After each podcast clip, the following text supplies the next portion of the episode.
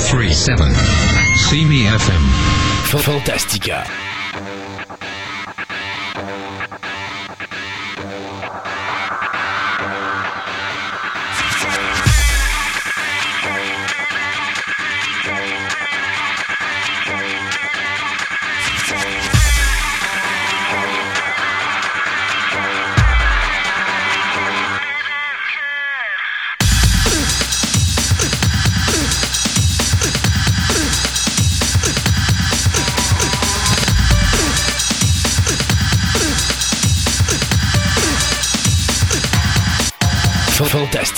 Tous les samedis de midi à 14h, c'est Fantastica, l'émission radio. Deux heures d'informations sur tout ce qui touche l'univers de la science-fiction, de l'horreur et du fantastique, en passant par le cinéma, la télévision, le comic book et la musique. Pour tous les amateurs et ceux qui désirent s'instruire et se tenir au courant sur ces univers passionnants, c'est un rendez-vous à ne pas manquer, samedi de midi à 14h.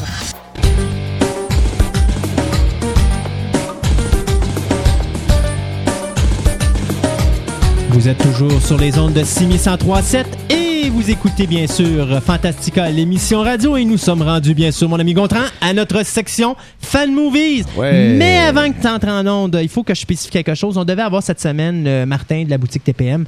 Malheureusement, pour des raisons de santé, Martin ne sera pas avec nous euh, cette semaine, mais il va revenir le 21, soit dans deux semaines. Alors Martin, tu fais attention à toi, on pense à toi bien fort, puis euh, tu nous reviens euh, sur tes deux jambes. Essaye de pas en laisser une à la maison.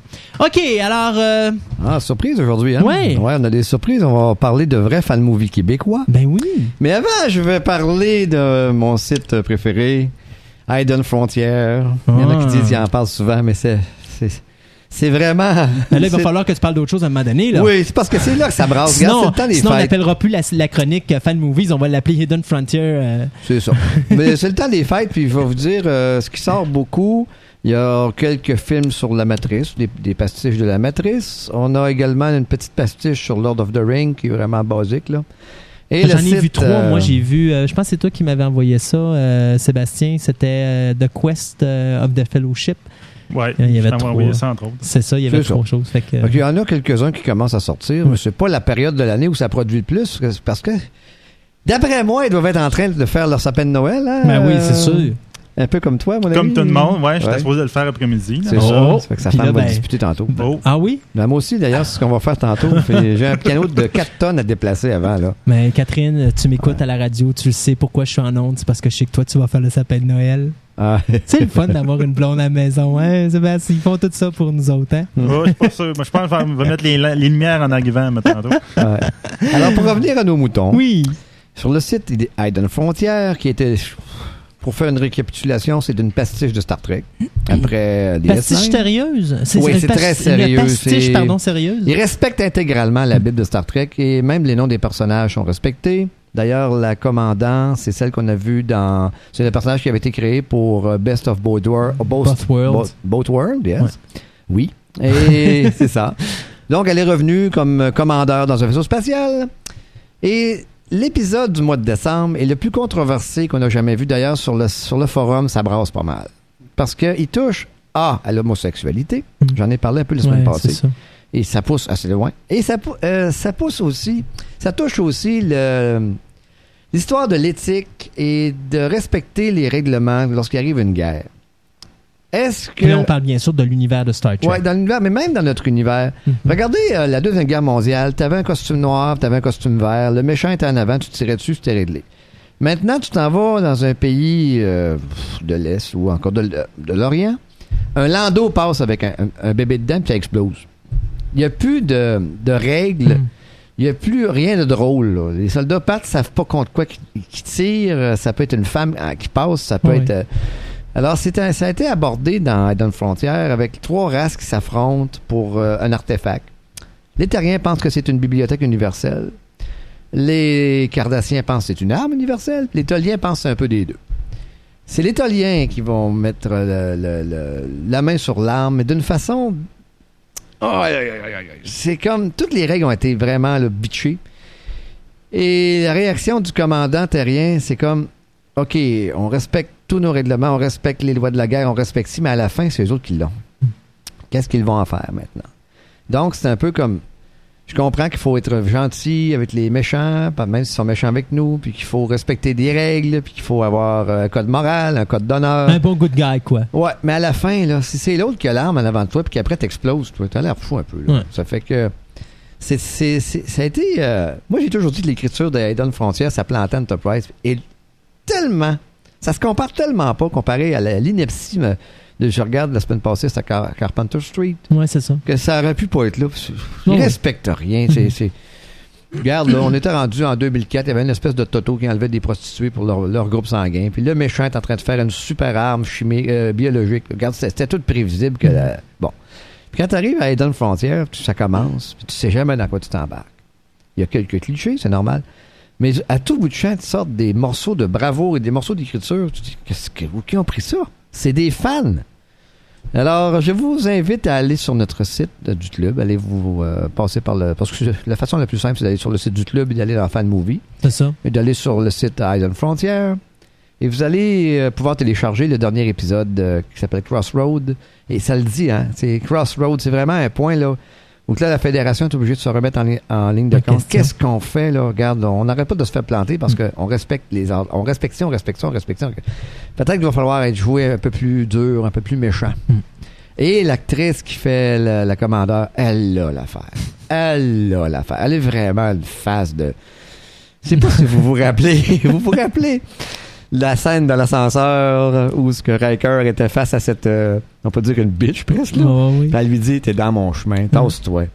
Euh, puis C'était vraiment ça. Alors, quand elle reprend le contrôle de son propre vaisseau, elle a une forte tendance à phaser sur le, sur le phaser rapidement.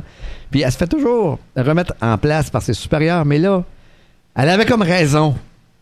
Parce qu'il aurait fallu que, que ça soit plus rough, plus dur. Puis elle était prête à le faire. Puis les autres lui ont mis des bâtons des roues. Puis à la fin de l'épisode, tu vois, l'amiral a dit, va vraiment falloir qu'on revoie nos tactiques. Puis elle, tu vois à face, même si c'est une actrice amateur, Mhm. elle, elle l'a. Tu vois qu'elle est en furie. Et ça Mais finit comme ça. Eden Frontier, bon, un épisode, c'est combien de temps? C'est à peu près 20 minutes, 25 20 minutes. Donc, il y Puis, a beaucoup euh, ça de stock dans un épisode de 20 minutes. Oui, ben, tu as toujours une introduction d'environ 4 minutes qui est à peu près 7 à 8 MB. Après ça, l'épisode, c'est 55 MB en QuickTime. OK. L'image, elle n'est pas très belle, mais ils l'expliquent sur leur site. Si on tombe dans des, des images comparables à ce qui pourrait se vendre en DVD, il y en a qui vont pirater, puis là, on va avoir des problèmes de droit d'auteur. C'est Fait que là, en gardant ça granuleux un peu comme ça, c'est quand même bien, là. Mhm. Euh, c'est- on- on- L'attention est sur le travail et non sur la perfection. C'est ça. Alors que c'est le contraire dans Star Trek. Puis ils ont combien? C'est comment que ça fonctionne? Ils font combien d'épisodes par année? 6 à 7 épisodes. Six épisodes, sept. Depuis 4 ans. Ouais. Et au fur et à mesure, on les a vus évoluer. Le premier épisode, même le premier épisode, il est encore bon. Je l'ai écouté dernièrement. Parce qu'ils ont, Ouais. ils ont fait un, un special edition qu'ils ont refait en widescreen. Et avec la bande de sonore Mhm. améliorée. Tabarouette, c'est encore bien, c'est encore correct, ça, ça- ça vieillit bien.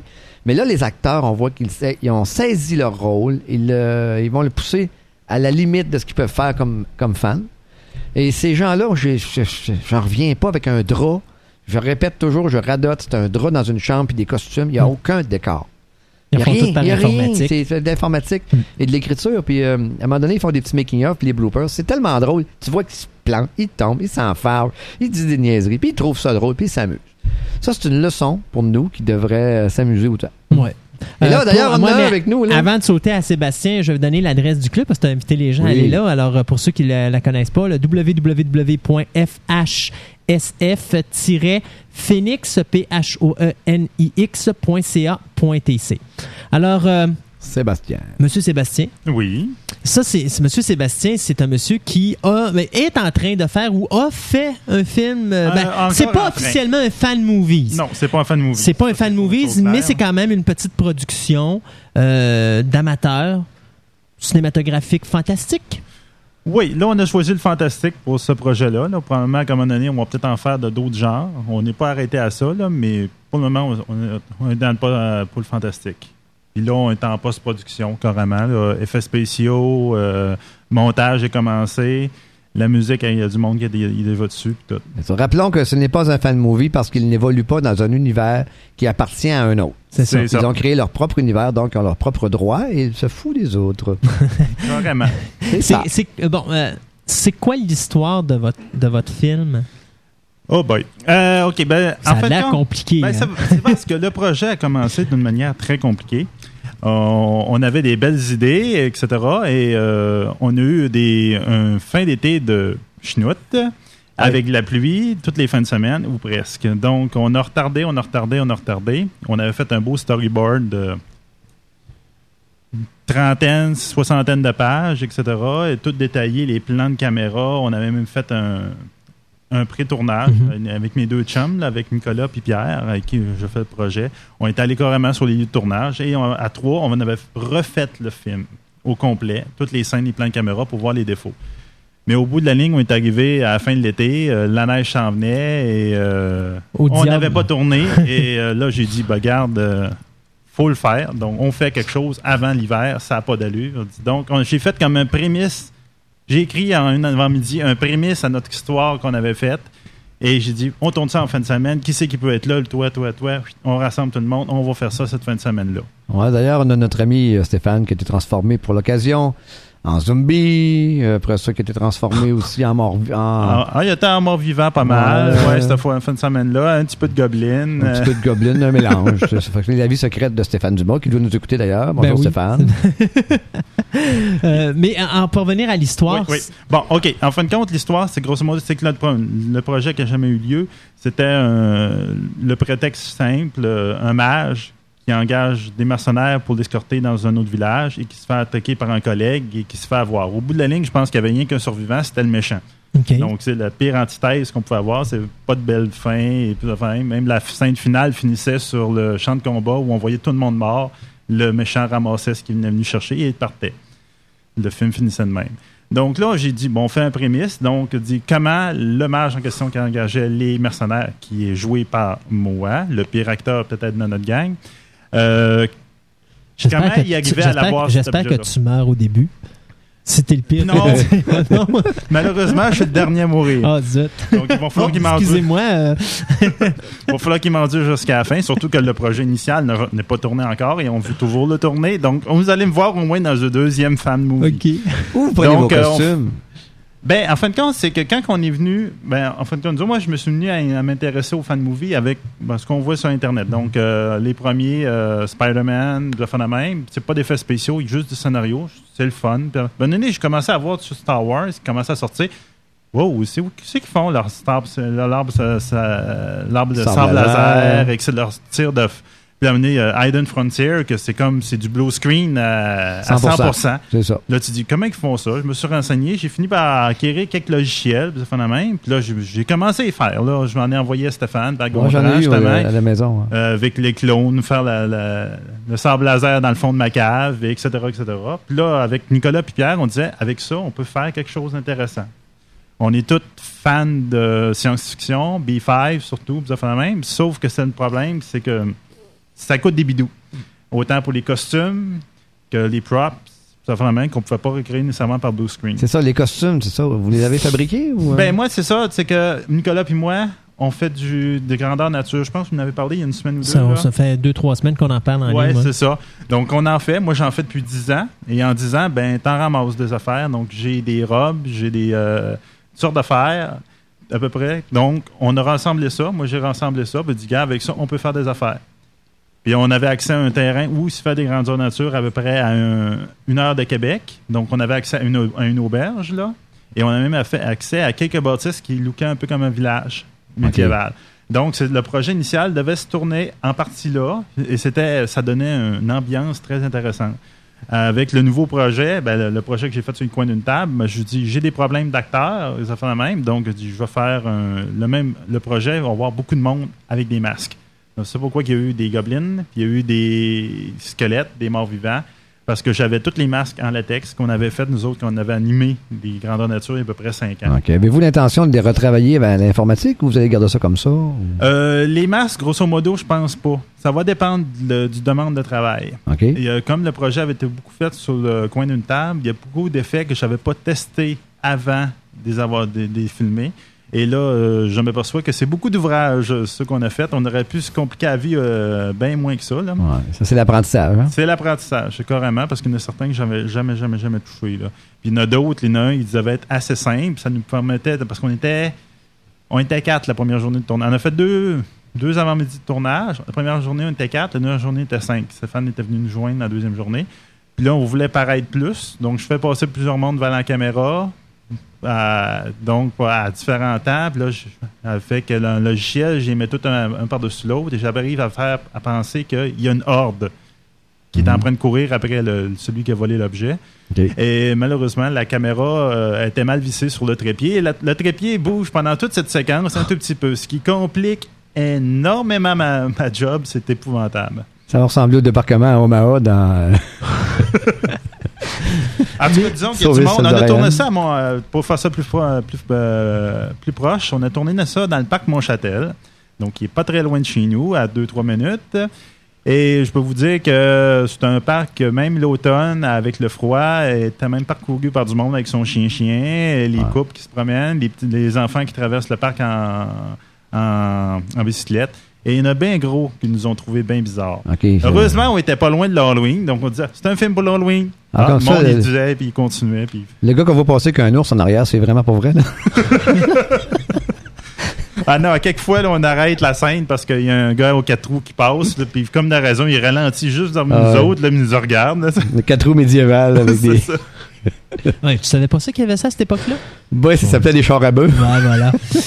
Euh, pour les gens qui seraient intéressés à en faire, est-ce que ça demande beaucoup d'organisation? Est-ce que ça demande beaucoup de techniques, de connaissances techniques?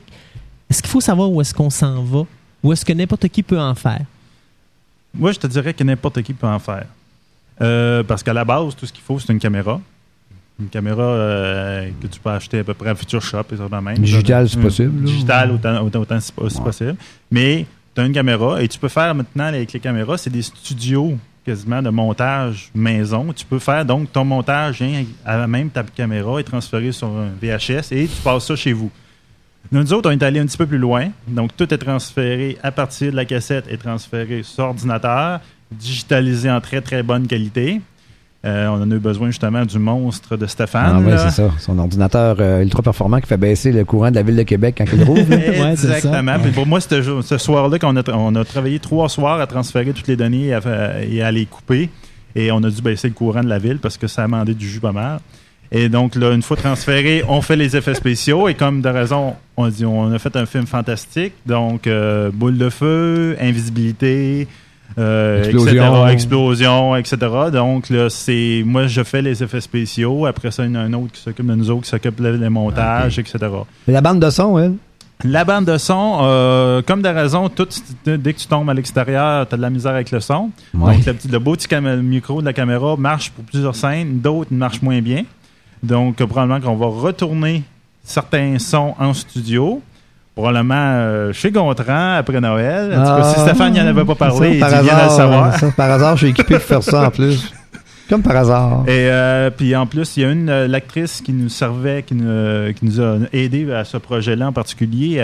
elle jouait de la flûte et avec d'autres amis, elle fait Ah, aussi d'autres fun, instruments. Donc, elle nous a dit Ah, ça me tente de vous faire quelque chose d'original.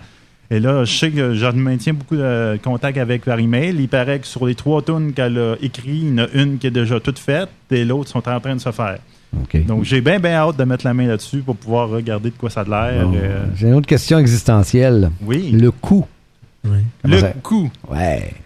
Moi, je te dirais quasiment presque rien. Ah, ça, c'est. alors, regarde Christophe, on vient les hurons. Hein? Ben, Oui, mais là, c'est tout relatif. ça dépend, c'est ça, ça dépend toujours de ce que. Tout est relatif. Hum. Là, c'est. Comme je disais, tous les costumes, le décor, ce que nous autres, on a, avec un, un film fantastique, la même. Les décors, ben, c'est du bois. OK. On se pas tête. Donc, aucun frais pour les décors. Après ça, les costumes, ça fait la même. J'étais équipé depuis belle lurette, donc tout était payé, etc. Mm. Donc, tout ce qui est, tout ce qui est comme coût, c'est le après. Le- C'est du temps. C'est du temps. Ça, ça garde. C'est du beaucoup, beaucoup, beaucoup de temps. Beaucoup de temps.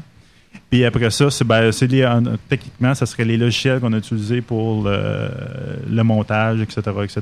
Mais ça, généralement, ça, un est équipé d'un, l'autre est équipé de l'autre. Donc, on arrive à faire à moyen monnaie, moyenner euh, à, pas- vraiment pas cher. Moi, ça me fait penser à un autre site de fans là, que j'ai vu. où Ils nous montrent des gens en train de travailler. là. C'est euh, les Néandert... Néandertalais. Comment qu'on appelle ça? Les gens qui sont, en- sont en train de faire euh, Star Trek? Oui, OK. C'est ça, sur leur site, euh, il y a souvent des photos d'eux autres en train de travailler. Là. A- on voit souvent des caisses de bière qui traînent dans le coin. ça, doit, ça va ressembler un peu à ça. Ouais. là, ouais. Puis là, ben moi, je dirais dire, euh, après ça, une fois que toute la production est terminée, que la post-prod est terminée, c'est Mhm. pas fini. Pas une première. Parce que là, vous avez un autre gros problème. Vous voulez mettre sur. Internet. La distribution Et sur après Internet. ça, ça prend de l'espace. euh, Exactement. Donc là, rendu là, probablement qu'on. Moi, je me dis, on va peut-être euh, louer, acheter un, un espace Internet parce que là, je m'attends à quelque chose de 30, 40 MB. J'en ai aucune idée au bout de la ligne. Il va falloir regarder combien que ça va prendre de place. Pas plus que ça? J'en ai aucune idée. Gars, ça va peut-être. Au départ, le projet devait être 10 minutes environ. Ah, Donc, ok, 10 beaucoup minutes, me- 10 minutes, c'est quand même pas pire. Pas pire. Ça dépend Ouais. toujours de, de- Ça de dépend de la compression. c'est Ça ça, dépend de la qualité, etc. C'est sûr. Moi, je vais le sortir en, VC, en VCD. Ah, Là. en VCD, Moi, pour moi-même, je vais le sortir en VCD avec les photos qu'on a faites, puis etc. Là, pour, pour nous autres. Et pour ceux que ça leur tentera, regarde, ça me dérangera pas de l'envoyer pour Garatos, tant qu'on paye le, le média. Là. Mais on veut le distribuer sur Internet. Et là, pour le moment, c'est le gros point d'interrogation. C'est où c'est qu'on va le loger, etc. Là. Mais euh, ça, ça va se faire à. Ça, c'est probablement la plus grosse problématique d'un fan movies ou d'un film d'amateur qui va mettre sur Internet, c'est Ouais. L'espace. Parce que, bon, a- à l'époque, quand c'était pas difficile, on avait plein de compagnies qui nous donnaient des. des- bon, vous avez 150 MB gratos, vous avez 200 MB gratos. J'en avais même un, c'était 999 MB. C'est toujours s'il n'y avait pas marqué les points 99, là, euh, qui était gratos, mais aujourd'hui, c'est plus difficile à trouver. Ça se trouve encore. Oui, ça se trouve mais encore, mais- c'est- Il y a tellement de règles Mm. qu'à un moment donné, c'est tannant. Parce qu'entre autres, on veut faire. Mm, On fait une fan movie en français. Mm. Même, en tout cas, pour le peu de dialogue qu'on a dedans, on veut le faire en français. Même moi, c'est prévu qu'on on le sous-titre. Les dialogues qu'on va avoir, on va le sous-titrer en anglais pour nous donner une plus grande visibilité sur Internet. Mais c'est plusieurs sites que tu peux mettre. Oui, vous pouvez mettre l'affaire, sauf qu'il faut mettre une page web pour avoir accès à votre film. Et c'est en français. Si c'est dans un langage qu'on ne comprend pas, donc généralement l'anglais, on l'efface. Oh, pas bien?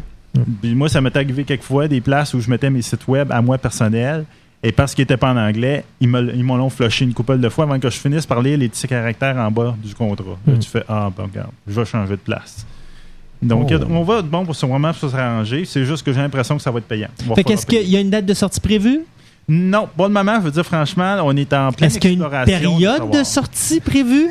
Un siècle? y a-t-il une année prévue pour Moi, je la te sortie? dirais euh, fin printemps. Dans printemps Non, 2004. printemps. Dans quoi, mars, avril, ça devrait être une bonne date. Et y a-tu un endroit où les gens peuvent envoyer des emails s'ils veulent savoir quand est-ce qu'il va sortir ou encore y a-tu un site sur lequel il y aurait cette information-là? Non, en ce moment, on n'a pas fait de site ou quoi que ce soit. Donc, je dirais le plus simple, c'est de contacter le. Le, Le club, le club, avec ouais, le le Phoenix, C'est ça, au club de Phoenix. Ah, ils vont de bon forwarder. Comme déjà, de- il y a à peu près quelques mois, j'avais fait justement un appel à tous sur Phoenix pour essayer de trouver du monde Mm. pour pouvoir nous aider. Et cet avis-là est renouvelé parce que nous autres, ce projet-là, ben, le projet initial qui n'a pas été fait. En fin de compte, j'appelais, j'appelle ça un projet initial parce que c'est un running gag de notre gang. On l'a jamais nommé. On n'a pas de site pour le film, et ni non pas pour le nouveau projet qu'on a fait. Donc, le premier projet s'appelait Projet X. Oh. Et là, c'est prologue au projet X. OK. Mais ça, c'est le running gag. On ne s'est pas encore décidé pour un, un titre. Mais ça, c'est des vous savez que prémices. tu peux pas, tu peux pas utiliser Projet, Projet X, même Non. s'il y a déjà un film qui porte ce C'est ça le problème. voir, ouais, C'est donc, c'est sûr que ça sera pas ça parce que ça n'a aucun rapport. C'est juste qu'entre nous autres, pour Ouais. nous, les fichiers informatiques, etc., on a donné un nom. Mais ça, à la base, c'est des, des prémices pour s'exercer. Et, euh, de mettre le, le projet X en, en tant que tel, le projet initial, c'était toutes les pires affaires qu'on pouvait faire. Les pires prises de vue, les pires effets spéciaux pour pouvoir nous tester. Dire, on veut faire un blue screen, on l'a inséré. Quelle scène qu'on peut faire pour faire un blue screen? C'est vraiment à ce point-là pour que nous autres, on ait une autre idée de projet un peu plus tard, qui va être un peu plus gros, probablement une web série. Donc, quelque chose qui va arriver à, je sais pas, à chaque deux mois, chaque mois. J'en ai aucune idée quel moment ça va prendre. Et on a une bonne idée de comment on va faire ça et tout et tout. Sauf que là, d'ici là, il faut expérimenter. Ben Et écoute, voilà. euh, Sébastien, euh, merci beaucoup d'être venu. Mais je te dirais, reste ici en studio parce que dans quelques minutes, on va avoir une entrevue avec euh, Guillaume Houle euh, du Cyberclub Horreur QC. Puis ça pourrait peut-être être intéressant pour toi parce que ça pourrait te donner peut-être un petit peu de visibilité. Fait qu'écoute ça. Puis nous, on va s'arrêter quelques Oui. instants. oh, oh, Oui, la prochaine chronique fan movie, c'est l'année prochaine. l'année prochaine, on va parler des films en flash. Ah oui, oui, oui. Parce qu'il y en a une énorme quantité de films en flash que j'ai découvert grâce à notre nouvelle page web, n'est-ce pas? Ben oui. Dont un site qui s'appelle Angel, Angel, Angel Flash, pas Angel Flash, Angel, Angel, Angel.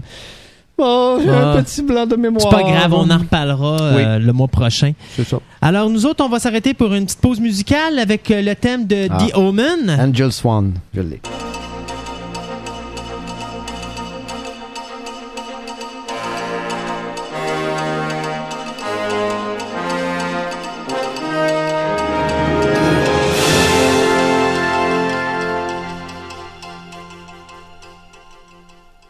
Oh mon Dieu, tu vas nous raconter la véritable histoire de Hellboy? Euh, pas de Hellboy, mais de Non, Halloween. Halloween, oui, le, le- le fameux concept dans lequel on devait euh, opposer Michael Myers à Pinhead, le personnage de Hellraiser. Alors, euh, cette semaine, Doug Bradley, le- justement, le, le comédien qui interprète euh, Pinhead, justement, a euh, sorti que le, le concept, euh, non seulement avait été mis en branle, euh, le scénario devait s'écrire par Clive Barker, et ça devait être euh, John Carpenter, le réalisateur. Quoi que j'ai de la misère un peu avec ce concept-là, mais enfin, ça, ça, ça vient de la bouche d'un des, euh, des comédiens impliqués. Alors, euh, qui, est le ça. qui est Doug Bradley, celui qui fait Pinhead. C'est ça, exactement. Puis, euh, c'est ça. Il devait, tout, tout devait rentrer dans l'ordre. Et finalement, à la dernière seconde, il y a un des, pro- des producteurs, Bob Weinstein, qui a été rencontré Clive Barker. Il a dit ben c'est bien le fun de votre projet, mais je pense qu'on va aller vers autre chose.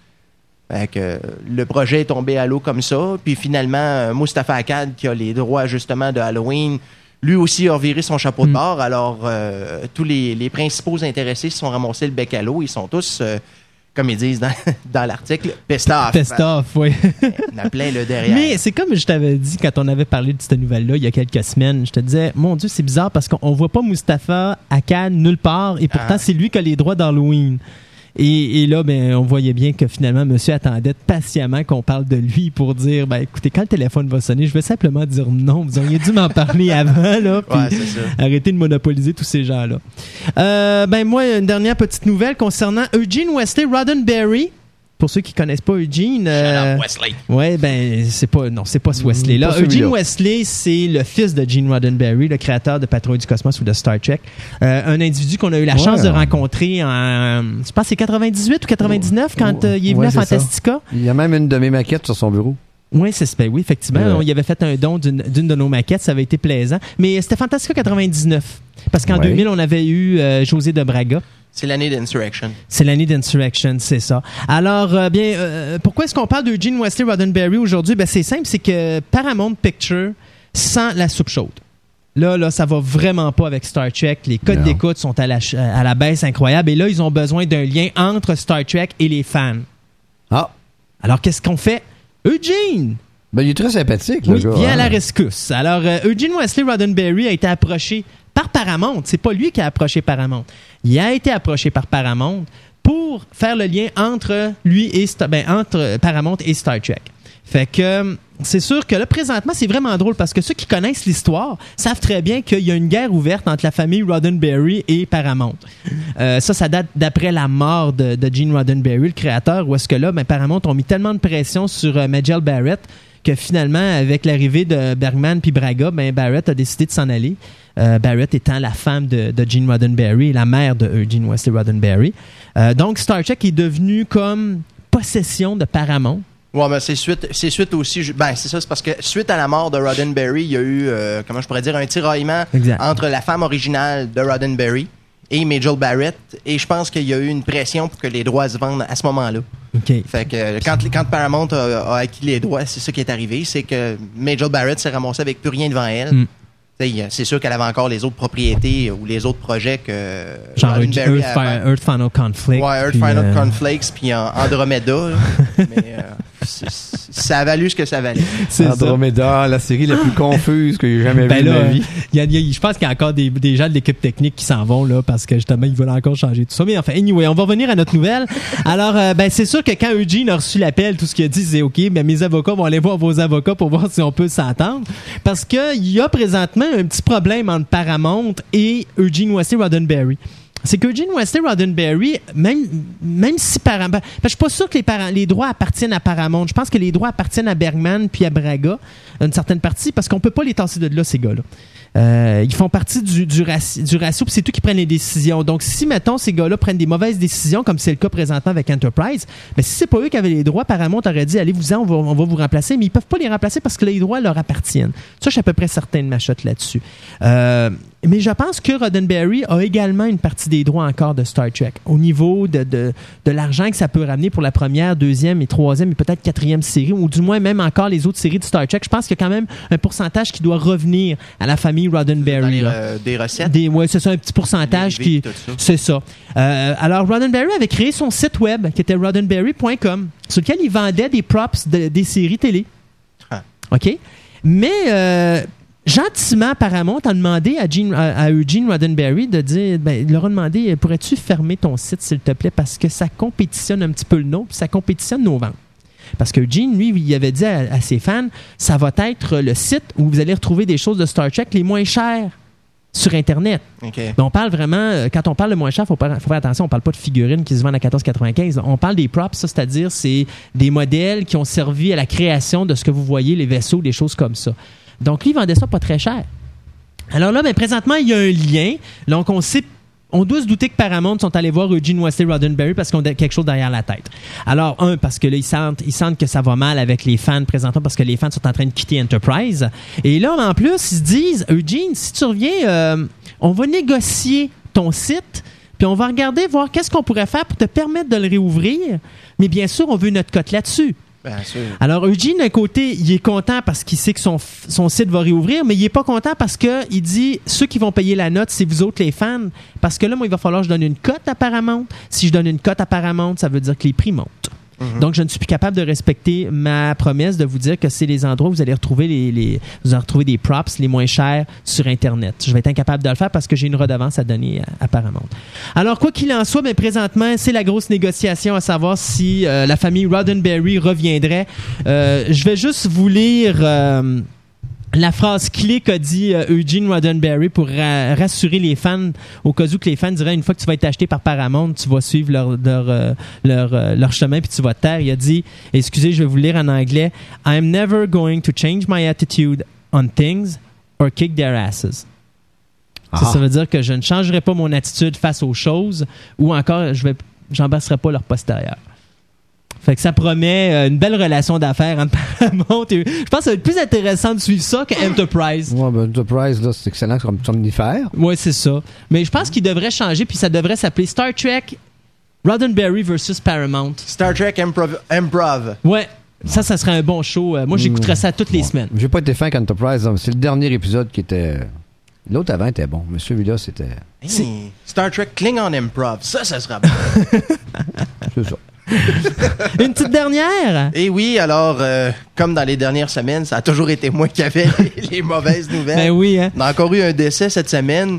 Euh, le comédien et réalisateur David Hemming, euh, qu'on avait euh, connu, ben, je dirais qu'ici au, au Québec, il a surtout été connu avec deux performances, dont une dans Blow Up de Michelan- Michelangelo Antonioni, que nous autres, on avait surtout connu ici par son remake fait par euh, C'est De Palma. De Palma, c'est ça, avec John Travolta. Non, on parle pas de l'acteur, on parle de film. là. Blowout. oui, c'est ça, ouais, le, ça. le- le film Blowout, qui était un remake. Et en plus, il y avait une, une performance fort exceptionnelle dans le film Barbarella. Ben oui, c'est tapé euh, Jane Fonda. Et oui, avec euh, le fameux contact manuel. Pour les gens qui n'ont pas vu ça, mais qui sont plus des gens euh, qui commencent à, à s'adapter, ben, moi je pourrais dire, à écouter des films dans le milieu. Là. Si vous avez écouté la ligne des euh, ben, The League of Extraordinary Gentlemen, c'est la ligue, La Ligue des Gentlemen Extraordinaires. extraordinaire. Euh, c'est ça.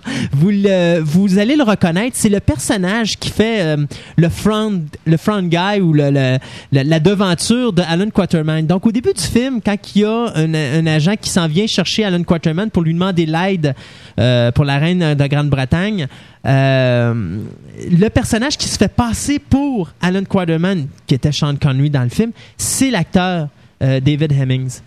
Donc, si vous le- quand vous allez voir le DVD qui sort dans deux semaines, vous allez pouvoir le replacer comme ça. Euh, C'est cet individu-là qui est malheureusement décédé. C'est ça. Alors, le comédien David Hemmings est décédé cette semaine, le 3, nove- 3 décembre, pardon, 3 novembre, ouf, Ouf, ouais. euh, d'un malaise cardiaque alors qu'il est en train de tourner en Roumanie le film Samantha's Child.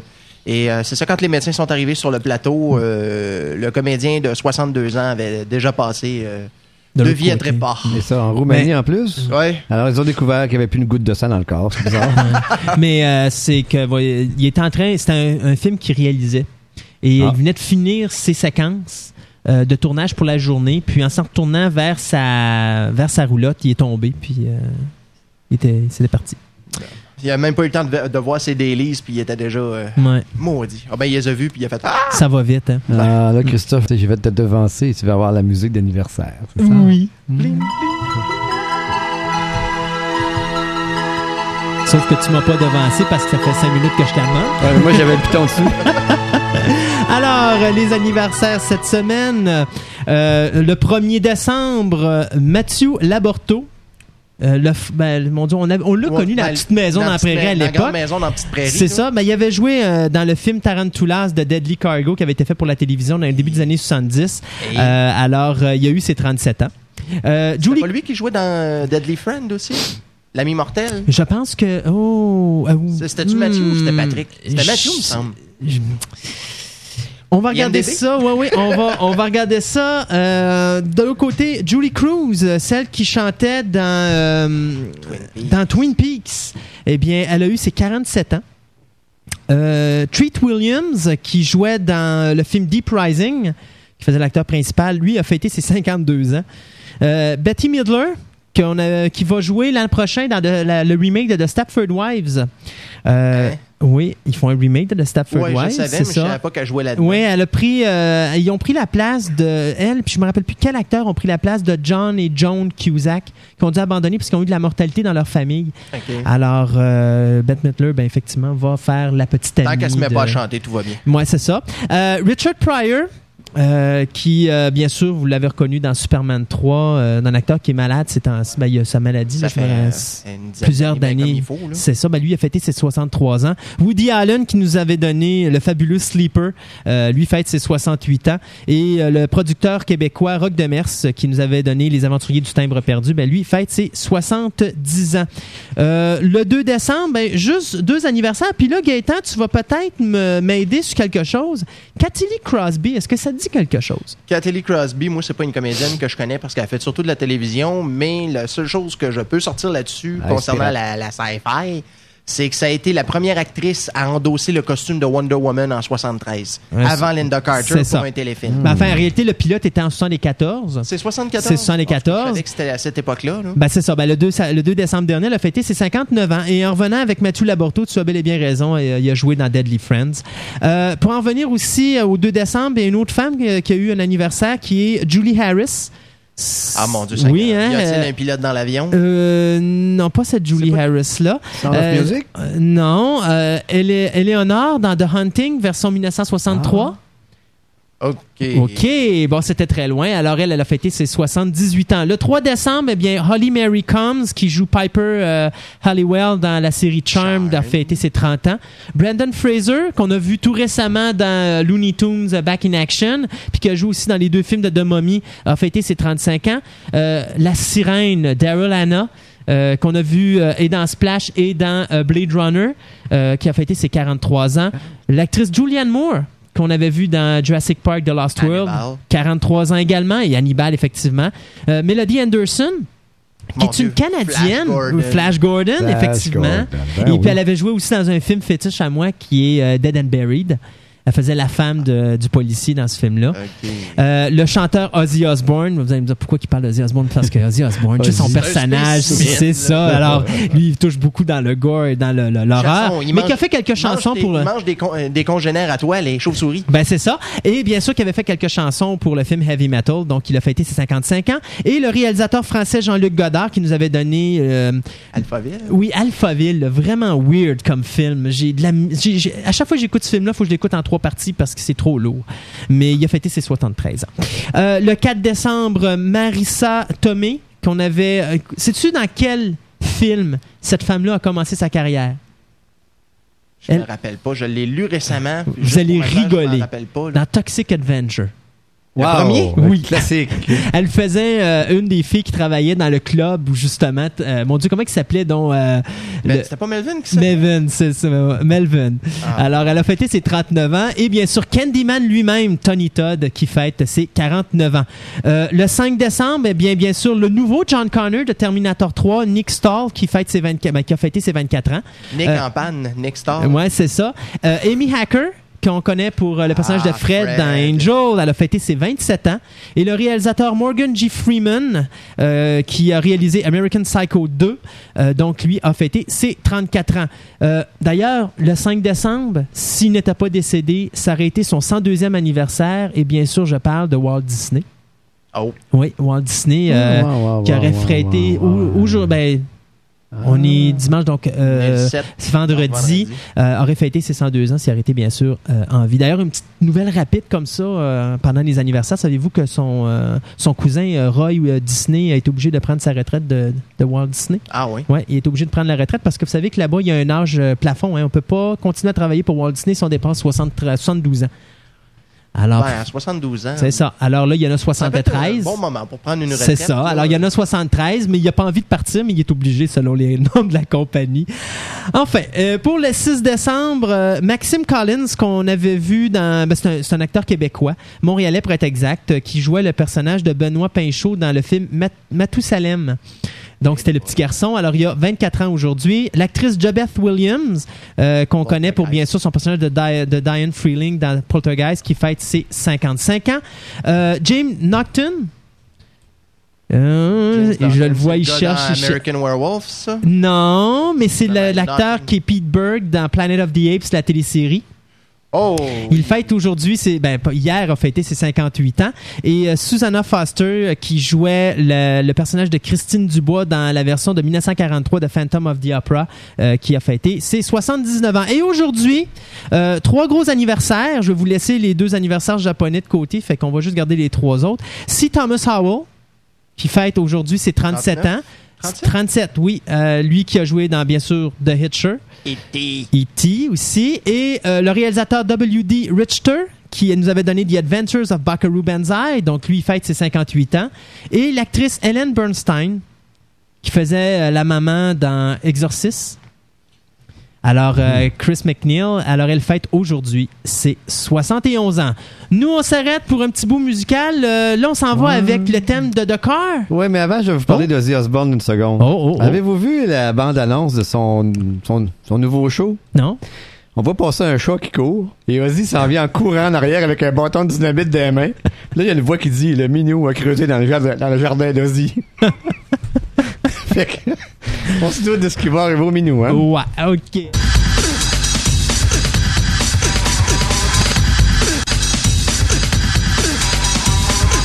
De retour à Fantastica, l'émission radio, et avec une entrevue spéciale que nous avons fait à Concept 2003. Euh, c'est au début de novembre. Euh, c'est une entrevue que j'ai fait avec euh, le webmaster. Ben, c'est ça, on appelle ça un webmaster. Hein? Je sais pas en français, c'est quoi le titre? Le, euh, le, le web, euh, web Mestre, OK. Alors, euh, le nom de l'individu, c'est Guillaume Hull et euh, le nom de son site, c'est Horreur QC. C'est un site... euh, ben, finalement, écoutez l'entrevue, puis vous allez l'apprendre comme nous autres. Je suis présentement en compagnie de M. Guillaume Hull du site web horreur.qc. En fait, c'est horreurqc.com, Horreurqc.com, OK. euh, ce qui veut dire Horreur Québec. Euh, donc, euh, ben, c'est pas nécessairement juste un site d'horreur, mais c'est horreur, fantastique, fantasy, science-fiction. Euh, c'est un site d'information. Il s'appelle .com, mais c'est pas un site commercial. C'est simplement pour l'aspect pratique de la chose que je l'ai nommé comme ça. Euh, mais c'est un site qui traite, c'est comme un nexus d'information, un carrefour d'information. OK. Euh, c'est pour les gens qui, au Québec, œuvrent dans les genres du fantastique, de l'horreur, de la fantasy, de la science-fiction et tous les genres dérivés là, de, de ces, ces- ben, là, c'est ça, de ces genres-là. OK. Euh, Mais si on commence par le début, vous Ouais. êtes situé à quel endroit? euh, c'est virtuel. Moi, personnellement, Mais je veux dire, OK, on, on parle que le site est, est mondial Ouais. parce qu'il est sur Internet, mais je veux dire, votre moi, j'habite à Montréal. Mais je suis quelqu'un qui voyage beaucoup. Euh, je vais souvent en Estrie. Euh, j'ai- j'ai- je suis allé au Saguenay, au- à Québec. Je veux dire, mais en tant que tel, personnellement, je suis à Montréal. OK, donc la maison mère de horreurqc.com. Il faudra que j'arrête de l'appeler horreur.qc. horreurqc.com, ça serait euh, à Montréal. À Montréal. Mais en tant que tel, c'est c'est pour tout le Québec. OK. Donc, euh, que les gens viennent d'Abitibi, on a même un dessinateur de la Côte-Nord qui, lui, euh, a une biographie sur Horreur QC. Il fait d'excellents euh, dessins, soit euh, illustrés ou infographiques. Et euh, pourtant, là, il vient pas de Montréal ou de Québec. Donc, il y en a pour tout, toutes les régions, toutes les places. Euh, c'est c'est pas un site là qui comment je pourrais dire qui est là pour faire ben quoi c'est gratuit pour tout le monde. Donc chaque artiste, chaque personne, chaque événement relié au genre du fantastique peut parler de son, son événement, euh, dire oui j'existe, voici mes réalisations. Euh, Vous n'êtes pas un site qui va donner de l'information comme nous, on donne l'information dans le journal du club, c'est-à-dire vous ne parlerez pas des, di- des différents films ou des différents ci ou des différents ça. C'est plus au niveau des événements, des activités ou des choses spécifiques culturelles qui peuvent arriver dans, qui touchent à notre milieu, mais qui se passent au Québec. C'est ça. Mais en fait, c'est basé sur un autre site euh, qui parlait euh, de musique. Ce site-là, s'appelait Metal Mania, traitait des groupes existants. Donc, c'est pas, pas ponctuel, c'est telle personne, tel artiste existe et il fait ceci. Un illustrateur de, fantastique, euh, un auteur de fantasy. euh, c'est pour montrer ce qui manque au Québec, je trouve, c'est la reconnaissance des gens. On ne sait pas qui fait quoi souvent.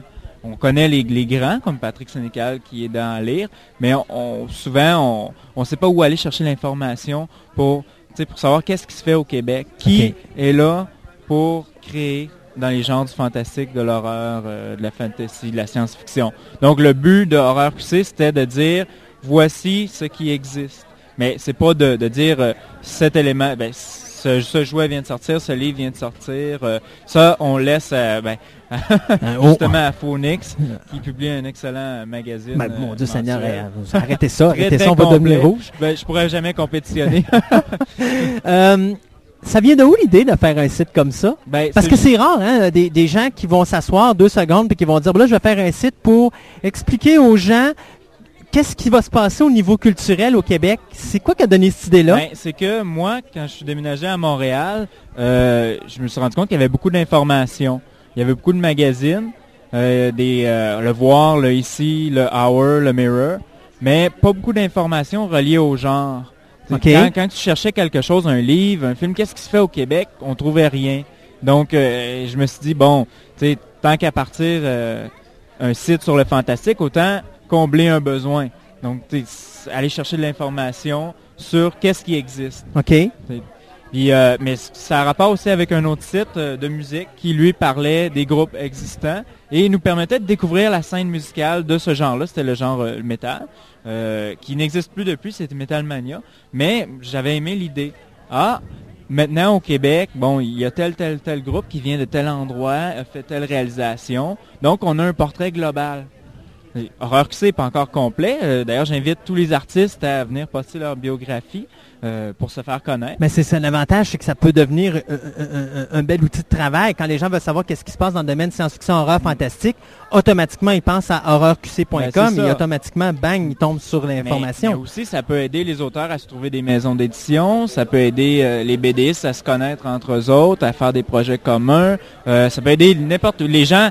C'est du public qui ont envie de voir des événements comme concept, on en parle. On parle de des événements qu'il y a Fantasia, Spasme, euh, Concert, euh, le Festival du court-métrage de Sherbrooke, euh, toutes sortes d'événements qui sont reliés au fantastique, mais qu'on en- on n'entend pas vraiment parler dans les journaux, où c'est bref, ou souvent, bon, la publicité se fait rare. Mais sur ce site-là, toute l'information que je peux recevoir se rassemble. C'est comme vraiment un carrefour d'informations. On trouve de, de tout. Les boutiques aussi, euh, des liens, euh, sur, sur le plus d'éléments possibles reliés au Québec et au fantastique. Donc, euh, pour aider le Québec justement à, à se forger une identité euh, fantastique et horrifique, fantasy, science-fiction. Tantôt, vous parliez d'un événement, puis je pense que c'est bien de, de le spécifier. Trompe, euh, ben, dites-moi si je me trompe, mais je pense que vous êtes associé avec un événement, je pense à Sherbrooke, Oui. d'où l'idée pourquoi j'arrête pas de dire Sherbrooke à chaque fois que j'ai une deux secondes pour dire que horrorqc.com est à Sherbrooke. Non, vous n'êtes pas à Sherbrooke, mais vous avez un événement à Sherbrooke, justement sur le cinéma amateur. Oui. Ben, en fait, c'est pas amateur. C'est le Festival du court-métrage de Sherbrooke qui a déjà été amateur, mais qui maintenant présente une programmation professionnelle. Les courts-métrages, c'est des films de 20-15 minutes et moins, puis ça peut durer de 2 à 20 minutes, et de tous les genres. Nous, on présente comédie, drame, ainsi de suite, mais on présente aussi beaucoup de films fantastiques. Comme à cette édition-ci, on a présenté Samouraï, qui est un film de mythologie japonaise, avec euh, des personnages qui parlent vraiment en japonais, là, euh, qui, qui racontent vraiment une histoire fantastique, mais reliée à la mythologie. On a passé un film de science-fiction qui s'appelle Netkeeper, euh, où un secret, là, euh, bon, disons, assez terrible est découvert par un, un agent qui travaille dans un- une boîte de communication. Et, euh, Est-ce que c'est des gens du Québec qui font ces films-là ou c'est des gens de Sherbrooke? ça dépend. Euh, par exemple, Samouraï, c'est un film danois, OK. même s'il est en japonais. Euh, Netkeeper est un film de France. Euh, on a Ice Cold, qui vient du Québec, qui a gagné au Screamfest à Los Angeles, euh, le- dont le prix était remis par Wes Craven lui-même. Ah oui? Oui, Mon oui. Dieu, vous n'allez pas chercher les plus petits?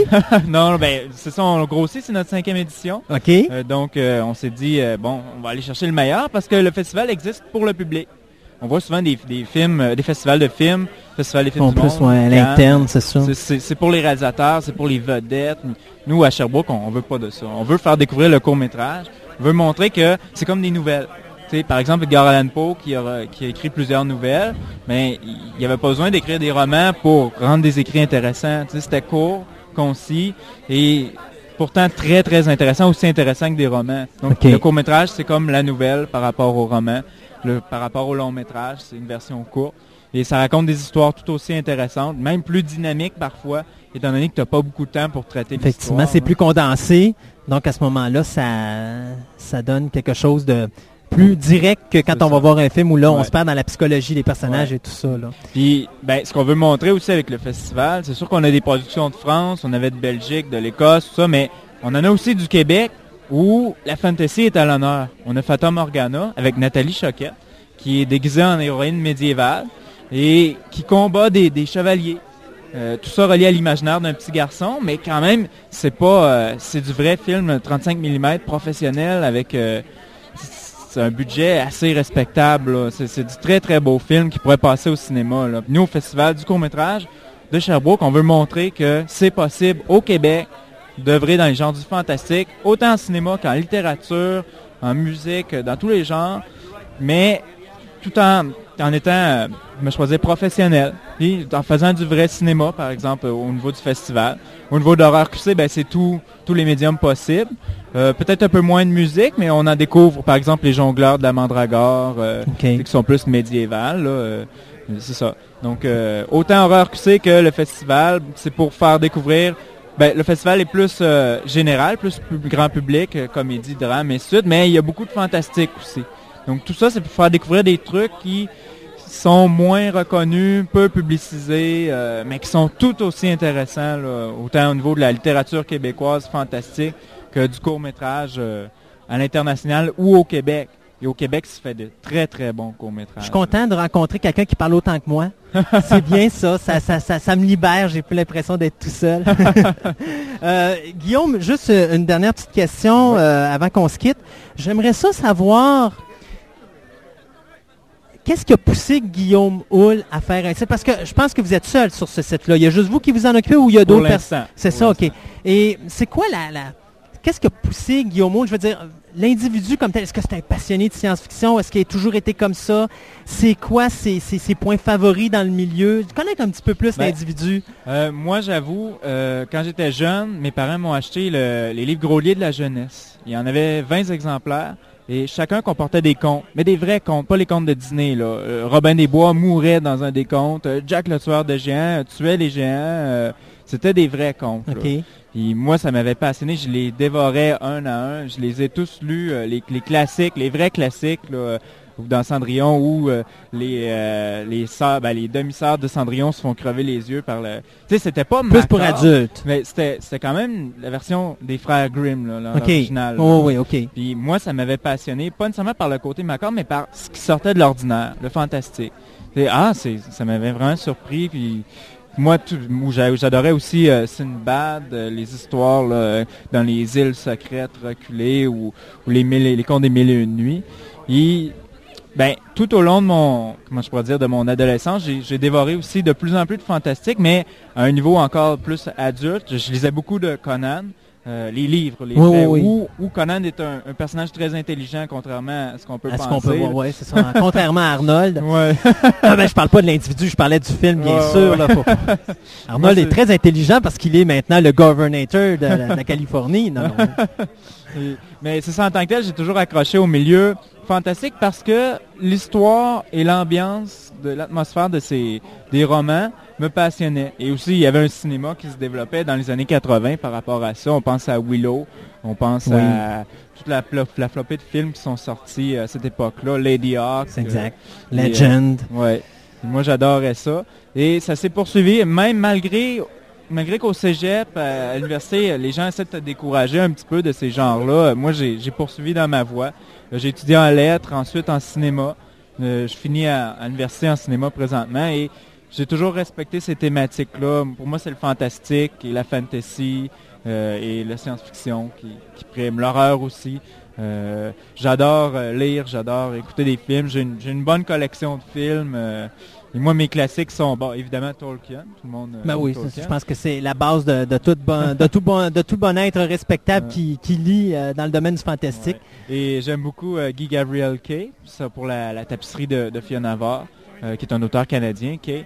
Et George R. R. Martin, qui a écrit Throne of... en tout cas, je me rappelle plus exactement, la, A Saga of, of Ice and Fire, c'est ça. Qui est une série très passionnante, vue d'un point de vue de, des points de vue des personnages. Il y a peut-être euh, une cinquantaine de personnages et le point de vue change souvent. C'est très, très, très politique, mais en même temps très fantasy, très surprenant. Là. euh. En tout cas, moi, j'adore le, le genre. C'est beau. J'adore beaucoup de choses, en fait. Tu pourrais en parler pendant Ben oui, heures, hein, puis euh, je pense qu'on arrive au bout de notre entrevue. Juste euh, qu'on puisse donner l'adresse du site. Oui.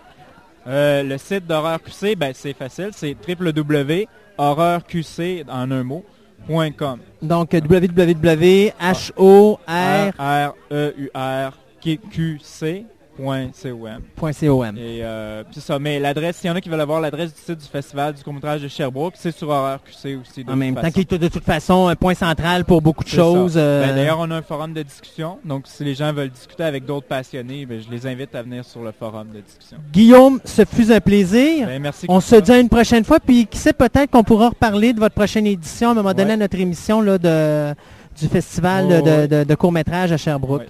Fait que merci beaucoup Ben, encore. Merci à toi.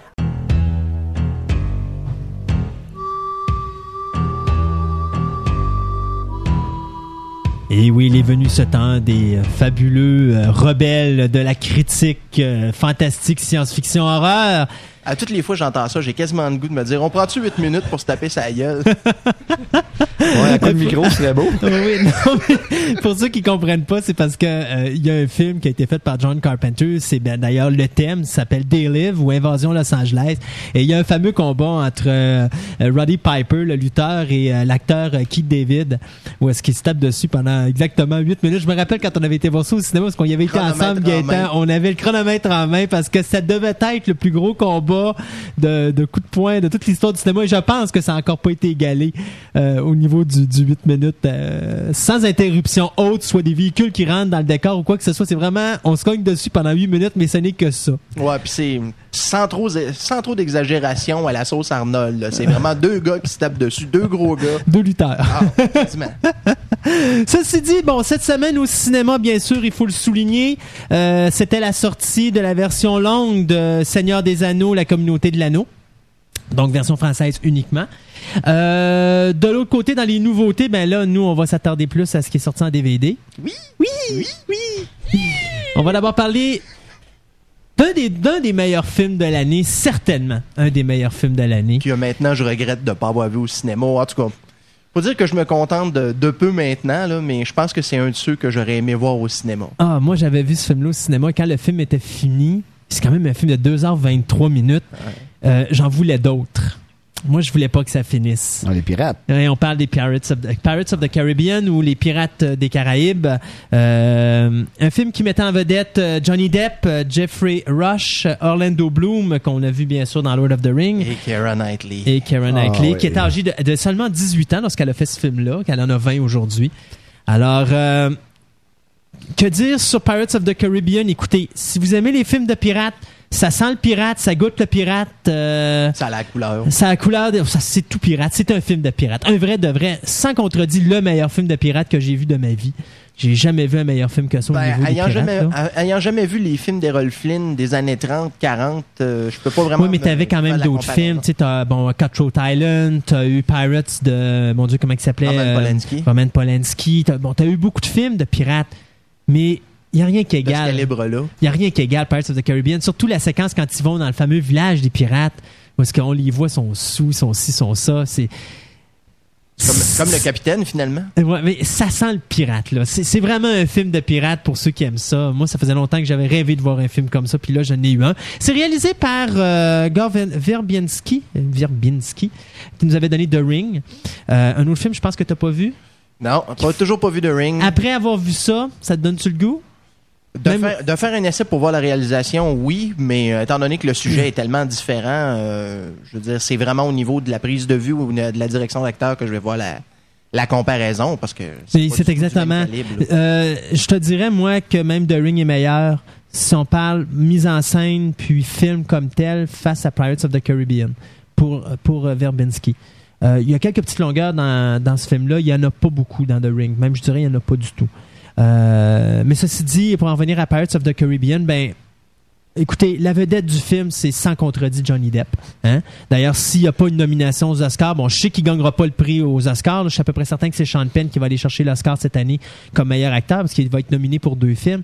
Mais n'empêche que euh, s'il n'y a pas une nomination, là, euh, Il la mériterait. il la mérite plus que. hey, il y a Ben, quand ça, même. fait, ça fait plusieurs fois d'ailleurs qu'il passe très près. de- il avait été en nomination, je pense, pour Ed Wood, si je me rappelle bien. hein. Bonne question, je le sais pas. en nomination, Je le sais pas. Mais ce gars-là est tellement versatile. Il peut faire n'importe quel style de, de rôle, puis s'en sortir. Puis à chaque fois qu'on le regarde, il est convaincant. Moi, sa prestation, d'abord Johnny Depp, là, il y a des, des- il est- il- dans ce film-là, d'abord, il, fait délirant. pirate. Il est délirant. Il, un- est un pirate Le avec pire des. pirate des Euh, Caraïbes. Ben non, c'est le plus grand pirate de tous les temps, je m'excuse. Mais c'est quand même, c'est un pirate maniéré. Euh, où est-ce que personne peut le prendre au sérieux, mais pourtant extrêmement de intelligent. laisser les autres dans la poussière pareil. Ah, la séquence quand il s'en vient pour prendre un objet, mais on dit pas ça pour les gens. Euh, Je le dirais pas c'est quoi l'objet en question parce que les gens ont pas vu le film, mais il vient chercher un objet en particulier. Et là, il, il fait tout pour montrer aux gens qui est intéressés par autre chose que cet objet-là. Et là, à un moment donné, il s'arrange pour que les gens finalement laissent l'objet tant désiré, tant convoité par, par le personnage de Johnny Depp totalement libre de façon à ce que lui puisse le voler puis finalement il sauve avec. Puis personne n'a rien vu. C'est c'est remarquable Pirates of the Caribbean. Euh, Johnny Depp le fait vraiment le film. Et même Orlando Bloom la mais pas d'ouverture. La scène d'ouverture quand il débarque de son bateau ah, sur une quille. l'arrivée. Je pense que je l'ai écouté. J'avais même pas vu le film je l'ai écouté quatre fois en ligne. Ça mérite le déplacement parce que cette séquence là est hilarante au cinéma là. C'était il arrive d'une- façon grandiose puis finalement c'est tellement là ah, c'est vraiment superbe comme Mais de toute façon, si on s'arrête juste au, euh, au niveau du DVD, parce que si je me rappelle bien, il était à 25 ou 26,99 cette 25 semaine? 80 ouais, dans 25 les magasins? c'est ça Puis pour le contenu du DVD, bien sûr, c'est une édition de deux disques Ouais. de collectionneur. Donc, le premier disque étant le film et le deuxième disque étant les, Les euh, les documentaires. Les, documentaires, les, euh, ce qu'on appelle communément en anglais des special features. oui C'est où qui est au meilleur prix, là? Euh, Future Shop ou Walmart, c'est les deux meilleures places. Ah, C'est toujours Future Shop ou Walmart. Posez-vous pas la question. Quand vous voulez aller magasiner puis ça coûte pas cher, Future Shop ou Walmart. Si vous voulez vos pochettes en anglais, vous allez Ah, à Walmart checker le prix. Puis Amazon? Puis après ça, vous allez à Future Shop pour dire, ben, à Walmart, il est à ce prix-là, puis vous faites descendre les prix. Parce que Walmart, Future Shop, habituellement, sont toujours une ou deux, un ou deux dollars de plus que, euh, que Walmart.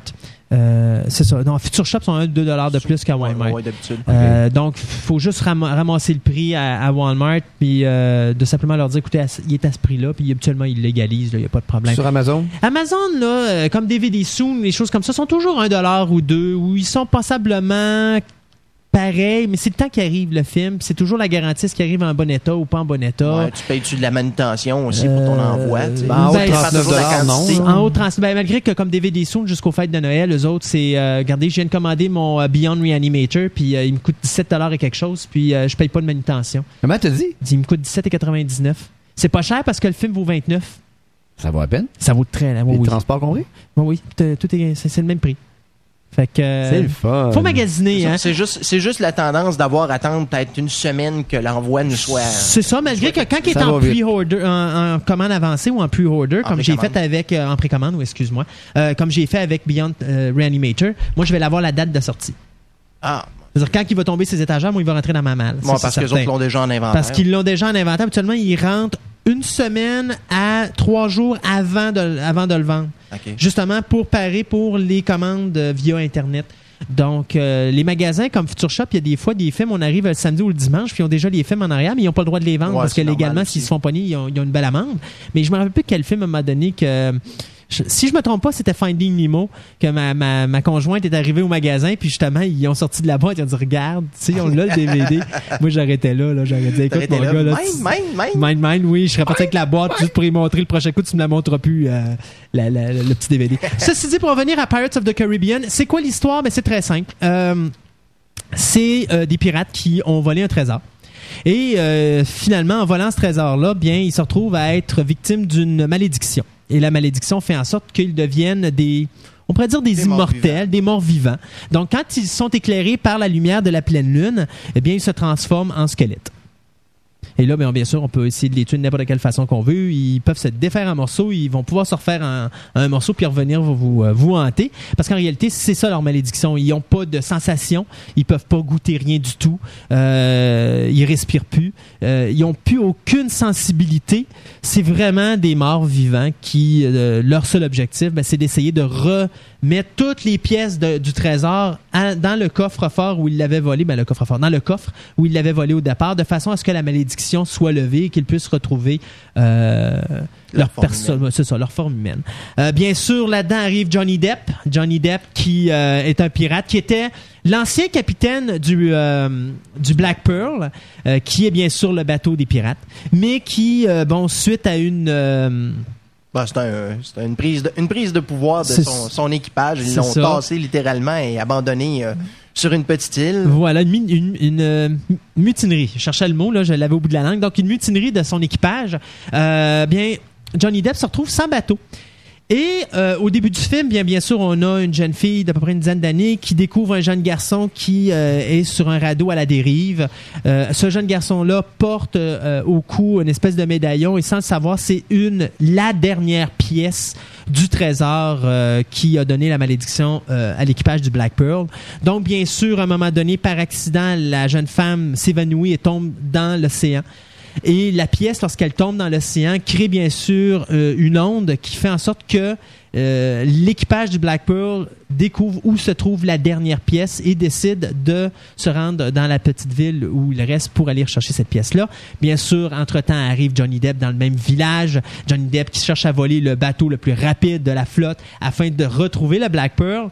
Et arrive Orlando Bloom qui lui est un est justement le petit garçon de, de 10 ans qui a été trouvé sur le radeau qui a bien sûr grandi à côté de, de, de la petite fille et qui lui bien est un faiseur d'armes et sans le savoir est le fils d'un grand pirate. Et euh, donc le film, ben, ça continue comme ça. C'est bien sûr euh, Orlando Bloom qui va s'associer avec Johnny Depp euh, après que la jeune femme soit kidnappée par les, les pirates et, et il cherche à la délivrer avec l'aide de, de- de Johnny Depp. Mais le show de ce film-là, c'est Johnny Depp. Johnny Depp, Johnny Depp. OK, on peut-tu on mettre un quatrième item? Orlando Bloom, euh, sans un arc, même avec un sabre, euh, il, sait se, il sait se tirer d'affaire. Oui, sauf qu'on aurait pu mettre n'importe qui d'autre qu'Orlando Bloom, ça aurait fait l'affaire. Euh, Je te dirais pas pour la jante féminine.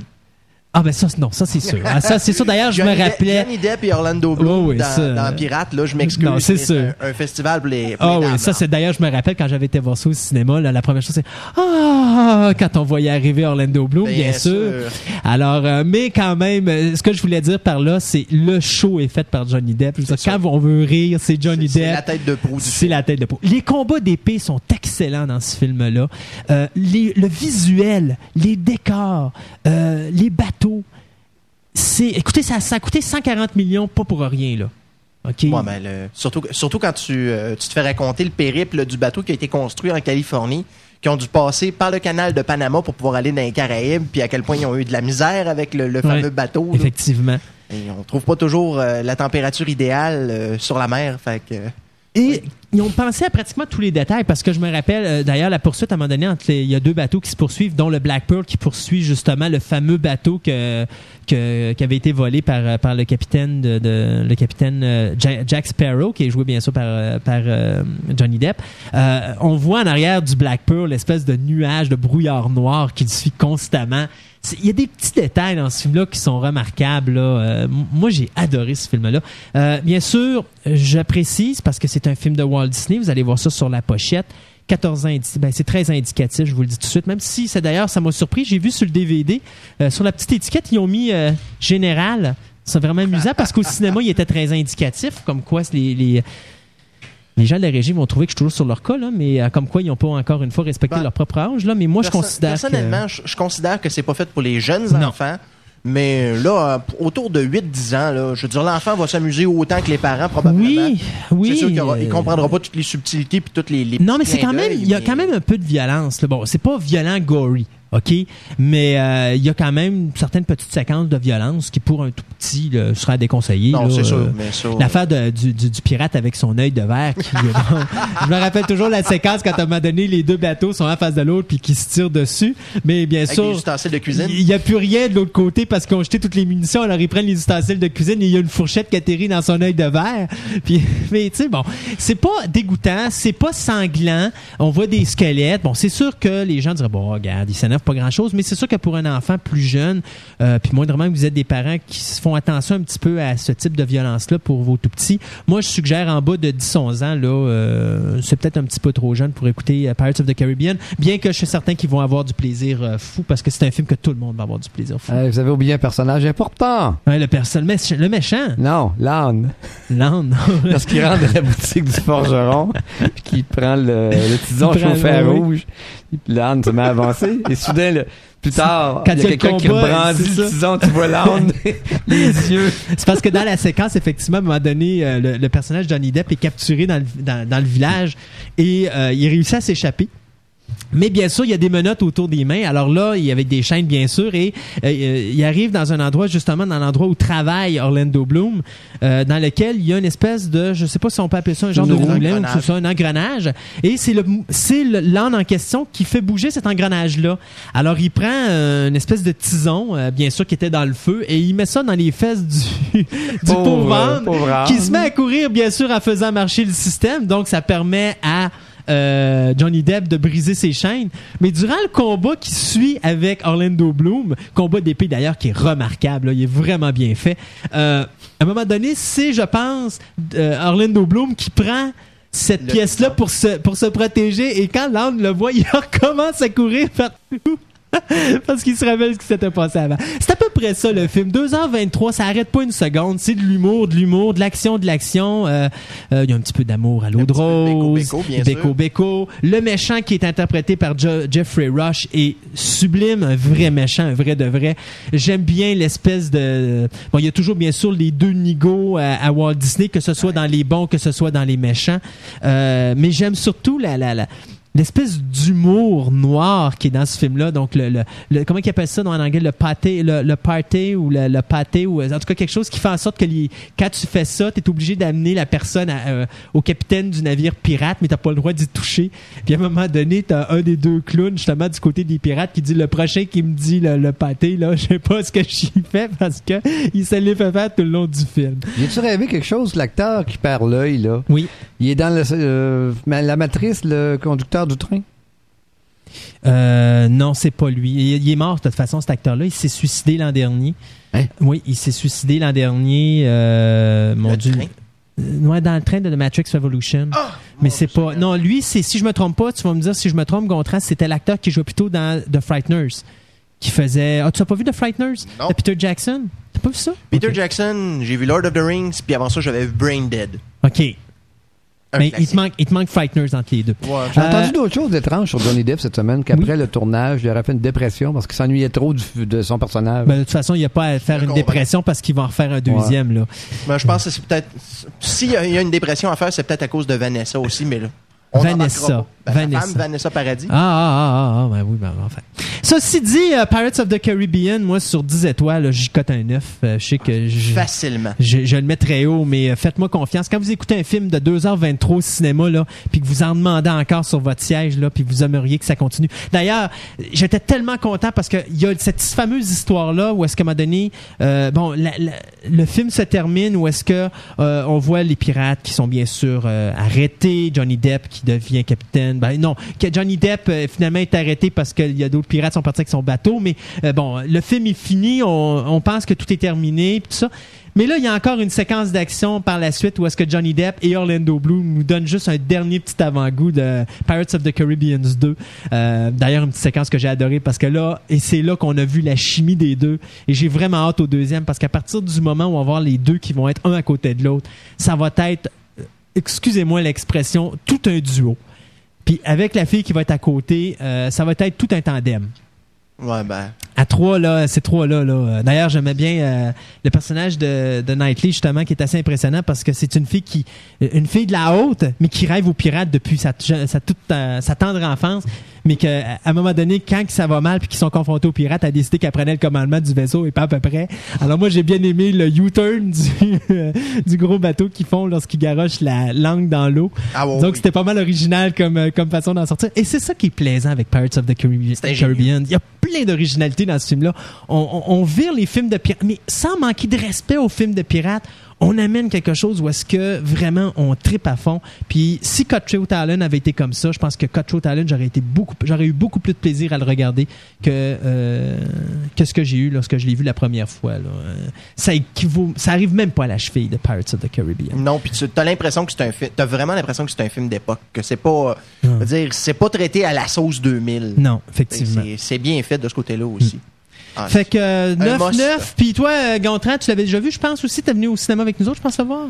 Le Pirate des Caraïbes? Ouais. Ben, je comprends. Puis euh, t'avais, toi, sur 10? Oh, 9,5. 9,5. Bon, ben écoutez, je pense que vous comprenez que nous autres, on a tous aimé ça.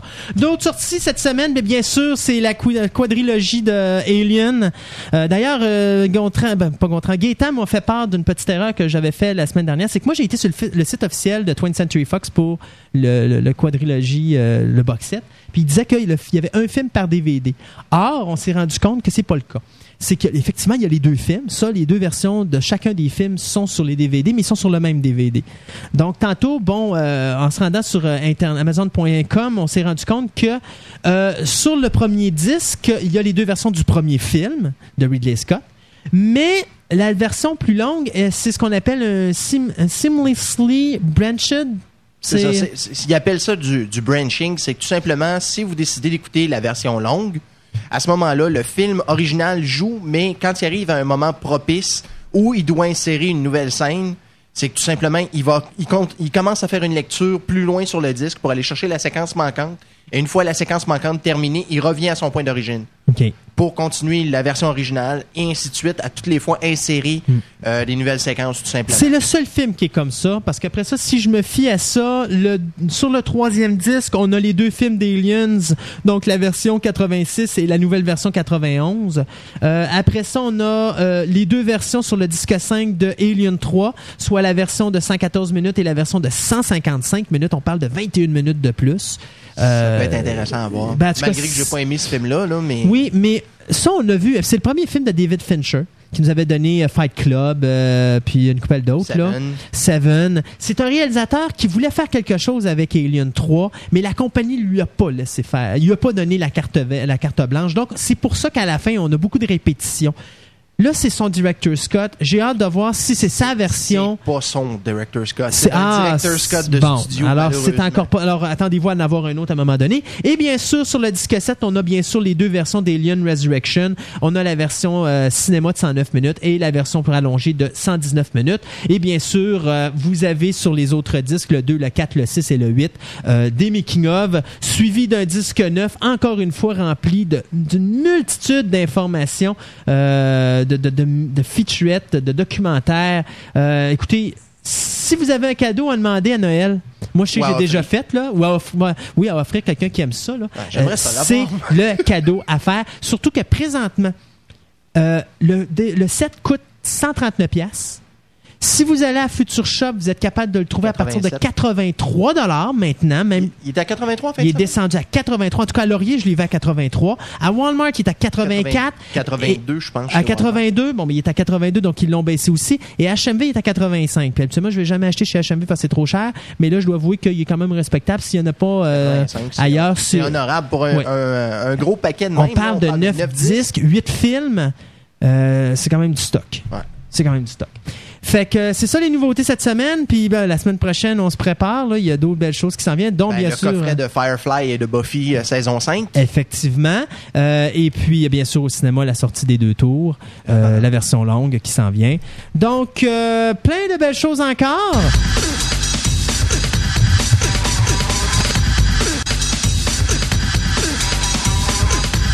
De retour à Fantastica, l'émission radio. Et puis, eh bien, on finit l'émission en beauté. J'ai faim, justement. c'est Ah, ah, non, on va parler de la trilogie euh, des, euh, de la, enfin, on va dire plutôt pas la trilogie, mais la saga euh, des morts vivants de George A. Romero.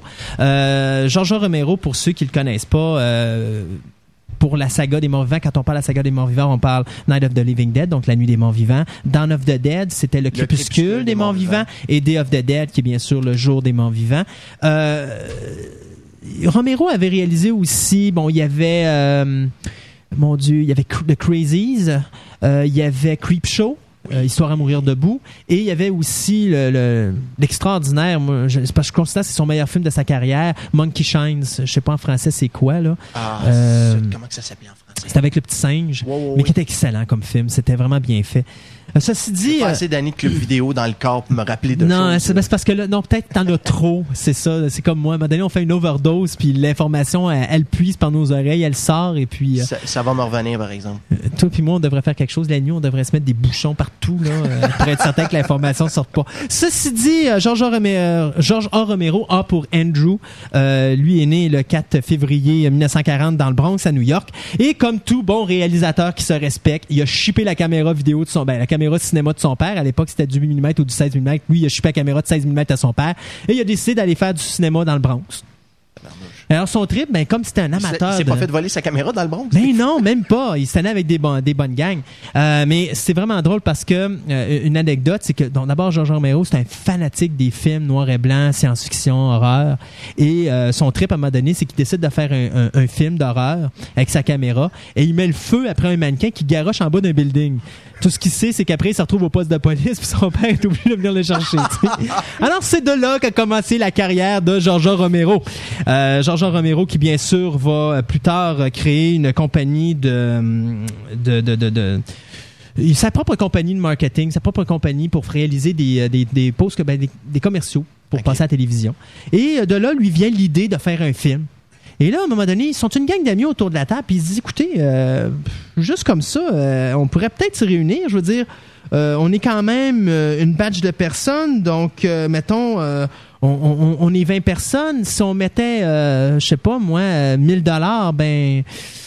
Tu sais, on a 20 000, pa- 20 000 dollars déjà en partant sur la table. C'est intéressant. Donc, euh, on, On parle de 68. on parle de 68. De là est né, bien sûr, Night of the Flesh Eaters, qui par la suite sera changé sous le titre de Night of the Living Dead en 1967. Euh, le film qui nous a donné le gore au cinéma. Avant ça, ça n'existait pas. Ben, les euh, 2000 Maniacs, puis euh, Blood Feast, c'était pas considéré comme des gore à l'époque? Euh, oui, Parce maintenant, c'est début c'est 64. Ouais, c'est effectivement ça. Mais au niveau commercial, parce que Ok, ok, c'est- euh, C'était plus d'underground. C'était de l'underground 2000 Maniacs. C'était euh, c'était pas vraiment au cinéma. C'était des films qui étaient, je dirais, pas acceptés en salle.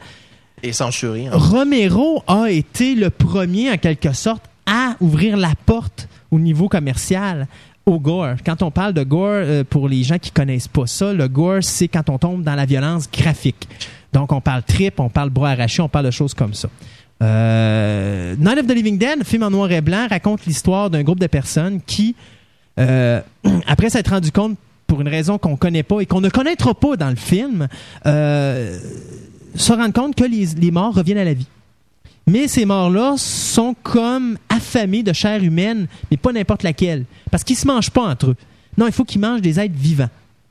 Pourquoi? Probablement parce que quand on est vivant, notre chair est chaude, donc à ce moment-là, c'est plus appétissant que de manger de la viande froide. Je ne sais pas. Allez savoir. Ceci dit, ça n'a jamais été expliqué dans la, dans la trilogie comme telle. Mais ces gens-là se retrouvent coincés dans une petite maison. Et bien sûr, c'est le combat d'une nuit pour essayer de survivre. Euh, D'ailleurs, c'est un film qui finit terriblement mal, euh, mais c'est un classique. Euh, c'est un film que, même s'il n'y a aucune histoire, même si la régie du cinéma le cote 7, il mérite peut-être son 7 parce qu'il n'y a effectivement aucune histoire. Les dialogues viennent redondants, toujours les conflits à l'interne. et tout ça. chercher, Ouais, Barbara, c'est ça. Ben, quand même, c'est un film qui euh, se laisse très bien écouter. Euh, moi, j'avais écouté ça à. euh, c'est comment le poste, le 5 euh, ici euh, C'est que. C'est avant Global. C'était CKMI à l'époque. c'est encore les mêmes lettres d'appel. Oui, ok. Maintenant, c'est Global. C'est Global. Euh, j'avais écouté ça là euh, le vendredi soir à minuit. C'était la première fois que j'avais vu ce film-là, durant la, la soirée de l'Halloween. Et le film est pas extraordinaire en soi, sauf que t'es pas capable de débarquer de ce Moses de film-là parce qu'il est bon. Et euh, les, les- les- comédiens sont convaincants, euh, la, la mise en scène est bien faite. Mais quand on parle de mise en scène bien faite, dites-vous qu'ils avaient 3500 dollars pour faire le film. OK? C'est, euh, pour des amateurs, c'est beaucoup, beaucoup de bidou. Ben, surtout dans 67, 68, là, mettons que la, la valeur du dollar était pas ce qu'elle est aujourd'hui. Effectivement. Et euh, sais-tu de qui, de, de qui est inspiré Night of the Living Dead? De qui? Oui. Parce qu'ils ont pris une inspiration pour faire Night of the Living Dead. Ça a été inspiré de Richard Matheson. C'est l'auteur qui nous avait donné I Am Legend. Ah, le fameux film qui a toujours pas été tourné. Ben, I Am Legend, en réalité, c'est un roman. Et ils ont fait Omega Man avec. Charlton Heston dans les années 70. Et Ridley Scott voulait faire l'adaptation avec Arnold Schwarzenegger, sauf Oh, que le ouais, budget était beaucoup trop élevé. On parlait de 5 quelques millions à l'époque. Donc, ça s'est jamais fait. Mais je sais que le projet, tranquillement, il essaie de le remettre euh, en vie puis de le recréer. D'ailleurs, 28 Days est un peu, en quelque sorte, d'une certaine manière, une sorte de I Am Legend. Euh, donc, I Am Legend, ben, c'est simplement la fin du monde. Et puis, euh, il y a un homme qui est pogné avec des zombies, puis il faut qu'il essaie de s'en sortir. Donc, c'est ça l'histoire. Alors, de là est née euh, de euh, Night of the Living Dead. Euh, les petites anecdotes. euh, Saviez-vous que l'acteur puis l'actrice qui jouait le rôle du père et de la mère dans Night of the Living Dead, c'était, il était vraiment marié. D'ailleurs, il n'y a aucun acteur professionnel dans ce film-là. C'est tous des copains, des copines qui ont fait les zombies. euh, d'ailleurs il y a des commanditaires, des, des, des patrons. euh, je, mon Dieu, j'ai ça dans l'information là. Mais euh, des, mettons euh, Georges Romero, il y avait un de ses amis qui avait une compagnie qui vendait du steak, à, du steak. Fait qu'il y a- il y a certains morceaux comme les morceaux quand ils mangent à un moment donné leurs victimes, euh, c'est des morceaux de viande, mais qui ont pris chez le le, le, le, boucher du, du coin qui avait commandité le film, qui avait donné un petit montant d'argent et qui tient un rôle euh, d'ailleurs avec sa salopette dans le film euh, comme mort vivant. C'est c'est vraiment mourant. Euh, par la suite, bien, bon, Georges Romero va continuer avec sa petite affaire, mais bon, il fait des fait, je pense que c'est lui qui avait fait Martin en 76. Effectivement, c'est lui qui avait fait Martin. Il a fait quelques petits films, mais qui n'ont pas eu de gros succès au box-office. Martin, ça, par exemple, c'était une histoire de vampire. C'est une histoire de vampire, mais c'est pas fou comme histoire de vampire parce que c'est pas un vampire avec des crocs. C'est un gars qui, euh, avec une lame de rasoir, il coupe la jugulaire de ses victimes et il boit le sang. Donc c'est vraiment monsieur et madame tout le monde. euh, il est pas immortel. euh, il dort pas la... Quand il sort à la lumière du soleil, il part pas en poussière. C'est pas... Non, c'est un gars tout simplement qui est un vampire, mais le vampire... euh, dans cette étape-là, c'est basé vraiment sur la maladie qui existait à l'époque, d'où est sorti le mythe du vampire, c'est-à-dire c'est une maladie du sang qui finalement pouvait euh, se guérir en buvant du sang euh, qui était qui était pur pendant une certaine période de temps. De, de là est partie la légende du vampire. Donc avec Martin, puis avec The Crazies, puis une couple d'autres films, il n'y a jamais eu le gros succès qu'il y avait eu avec Night of the Living Dead. Et à un moment donné, il s'est fait approcher euh, par Dario Argento, qui arrivait de l'Italie, qui disait ben moi j'aimerais bien faire un film aux États-Unis et j'ai aimé Night of the Living Dead. Je sais que tu veux faire un- une suite à Night of the Living Dead, alors je veux te financer. Alors Georges Romero dit OK et il finance, euh, ou plutôt il s'associe avec euh, avec euh, Argento pour faire Dawn of the Dead. Dawn of the Dead qui va être filmé. attendez un instant là, euh, tout, tout, tout, tout, tout, 1 500 000 dollars. Donc un Comme petit peu plus presque- de budget. Presque mille fois le budget. Oui, et sauf que quand on regarde le film, on sait où ils ont passé le budget, hein, parce que vraiment, dans la trilogie, c'est probablement le film le plus sanglant, Ouais, ouais. Euh, mais c'est le meilleur film de la trilogie. Euh, un film qui est intéressant, d'ailleurs, on a un remake qui va se faire, je pense, qui sort au mois de mars. Le 24 mars, je crois. C'est ça. Euh, et Encore Bay vont sortir la version simple du DVD de Dawn of the Dead, euh, le spec- Special Edition, si on pourrait dire, le 9 mars. Et ils vont sortir un 3 DVD set euh, cet automne de Dawn of the Dead, mais on parle bien sûr la version de Romero, pas le remake qui va se faire. Trois disques? Trois disques. Il va y avoir du stock là-dedans, mon ami. Alors, euh, la version originale du scénario, elle faisait 253 pages. OK? Pour ceux qui savent pas comment ça marche, un scénario au cinéma, là, c'est très simple. hein? Une page, c'est une minute. En temps normal. Alors, imaginez-vous 253 pages, 253 minutes. C'était-tu long à votre goût, ça? Et disons que la conclusion du film était loin d'être celle qu'on a eue là. Parce qu'à la fin, il y a personne qui s'en sort. Ah, OK. Or, dans la nouvelle version, il y a la femme enceinte qui s'en sort et il y a un autre personnage qui s'en sort. Euh, ce qui est plaisant dans Dawn of the Dead, d'abord, il y a beaucoup de points qui sont amenés. Un, l'idée de clôturer ça dans un centre d'achat, ça amène beaucoup plus d'intérêt que dans une maison. Donc, c'est Ben, ça laisse un peu plus d'espace pour, euh, pour faire bouger tes comédiens. C'est moins statique. Dans une maison, c'est quasiment un huis clos. Ça aurait été pris dans la même pièce, puis là, ça aurait été un huis clos. mais- Effectivement, mais là, dans le centre d'achat, ça donne beaucoup plus d'opportunités. Et euh, l'idée d'apporter une femme qui est enceinte, qui à un moment donné doit se poser la question est-ce qu'on laisse notre bébé venir au monde dans un monde comme ça, ou est-ce qu'on le tue tout de suite? Et, et c'est vraiment, euh, c'est des petits points comme ça qui font que Dawn of the Dead est sans contredit le film le plus intéressant de la trilogie. Euh, D'ailleurs, il y a plein d'actions aussi dedans. À un moment donné, à chaque fois, que- parce y, y a une section au milieu du film qui est longue, là, OK? Euh, On se le cache pas. là. le segment de 30-35 minutes au milieu du film, là, il y a des longueurs parce que ça bouge pas. Mais il amène quand même le fameux point du bébé, puis il amène d'autres petits points comme ça qui sont intéressants, dont à un moment donné, les deux meilleurs amis, où est-ce que là, il y en a un des deux qui vire zombie, puis l'autre, il faut qu'il le tue. Euh, c'est des petits points intéressants. Là. Il, y a, il y a quelques, il y a plein de petites touches comme ça qui sont le fun. Et euh, c'est, ça fait de Down of the Dead quelque chose d'unique en son genre. Puis je suis certain que le remake, il arrivera pas à la cheville. Le remake, ça va être plus un, un film d'action à Ça la Resident. Evil. Ouais, c'est ça. D'ailleurs, on a vu les, les, les- les- le, le trailer où est-ce qu'on voyait les zombies courir à une vitesse incroyable. Ah oui. Euh, ça, ça, va, ça sera pas du tout le même style de film. Euh, D'ailleurs, sais-tu une petite anecdote aussi sur Dawn of the Dead. Tu sais, dans le film, on entend souvent la petite musique euh, de d'achat. Ouais. Ben, vous devinerez que ça a été filmé aux États-Unis pendant la période des fêtes.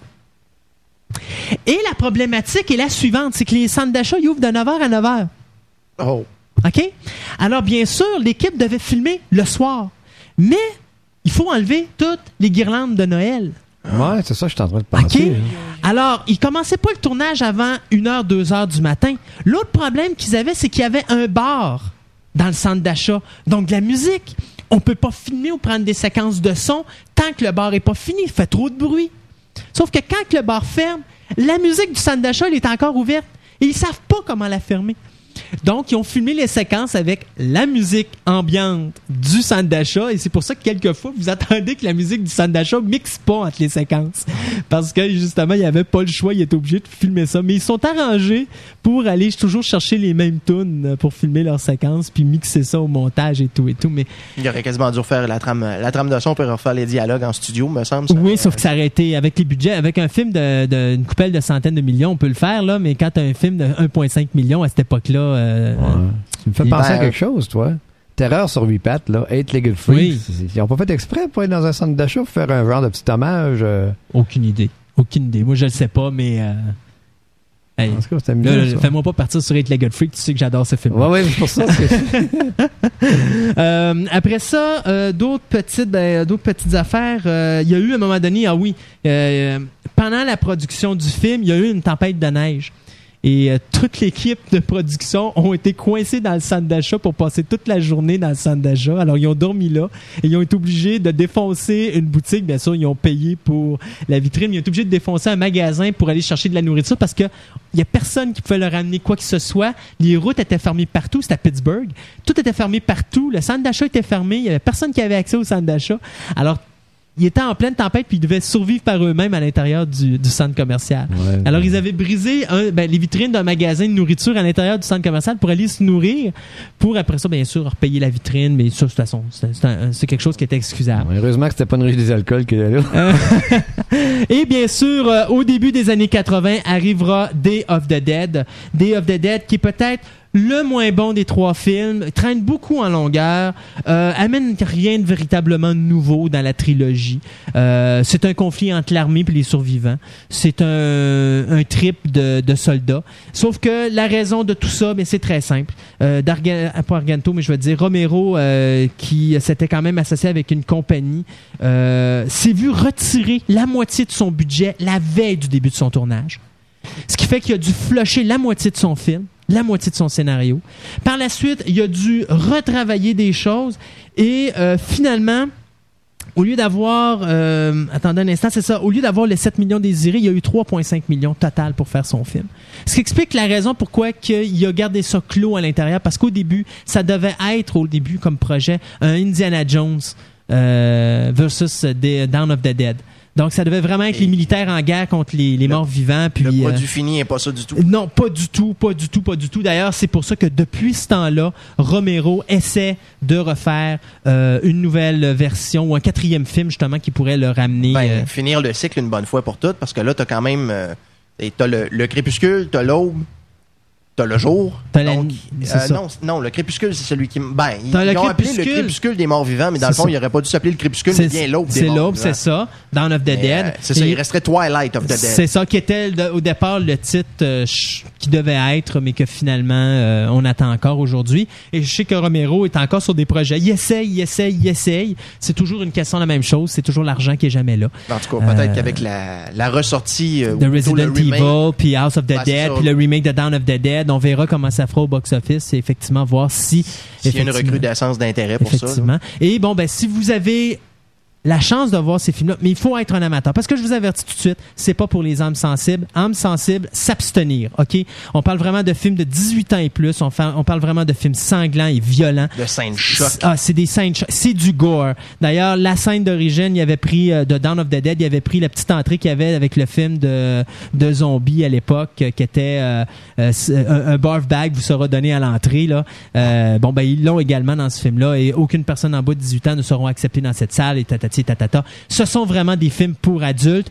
Cependant, il reste le remake de Tom Savini qui est Night of the Living Dead, qui a été réalisé en 1990, qui euh, est un film commercial. Donc, oui, il est violent, il est 18 ans, mais il est pas aussi gore que Dawn of the Dead ou Day of the Dead. Se laisse très bien regarder. Et on a bien sûr euh, Tony Todd, je pense, qui joue dans ce Ouais, film-là, qui fait Candyman. Et on a aussi euh, l'actrice Patricia qui joue- Tallman qui Patricia jouait dans Babylon qui jouait 5. dans Babylon Euh, 5. Alors, euh, ça, c'est un beau petit film. Si vous voulez voir quelque chose d'un peu moins gore, puis voir dans quoi vous pouvez vous embarquer, si vous voulez juste apprendre à connaître euh, c'est quoi la saga de- des morts vivants, ça serait un bon départ. Et si vous voulez connaître un petit peu plus Romero, avant de vous diriger là, vous pouvez toujours écouter Monkey Shines, qui lui, est vraiment n'a aucun scène de... Ben, il y a de la violence, mais c'est pas sanglant. C'est un film de 13 ans C'est plus- ouais, indicatif. plus là. un drame psychologique. Ben, un film psychologique. À peu près, mais c'est très bien fait. Et après ça, ben, vous pourrez sauter avec euh, Creepshow ou Histoire à mourir debout. Ah oui. Et si vous toffez Creepshow, puis que la violence qui est aussi le gore, mais c'est du gore commercial, vous dérange pas trop pire. À ce moment-là, tapez-vous Night of the Living Dead et après ça, continuez avec Down of the Dead et Day of the Dead. Et si vous avez une passion pour le film gore, ben, je vous garantis que vous le regretterez pas. Et bon appétit tout le monde. Ouais, bon appétit tout le monde. Ceci dit, ben, c'est tout pour nous cette semaine.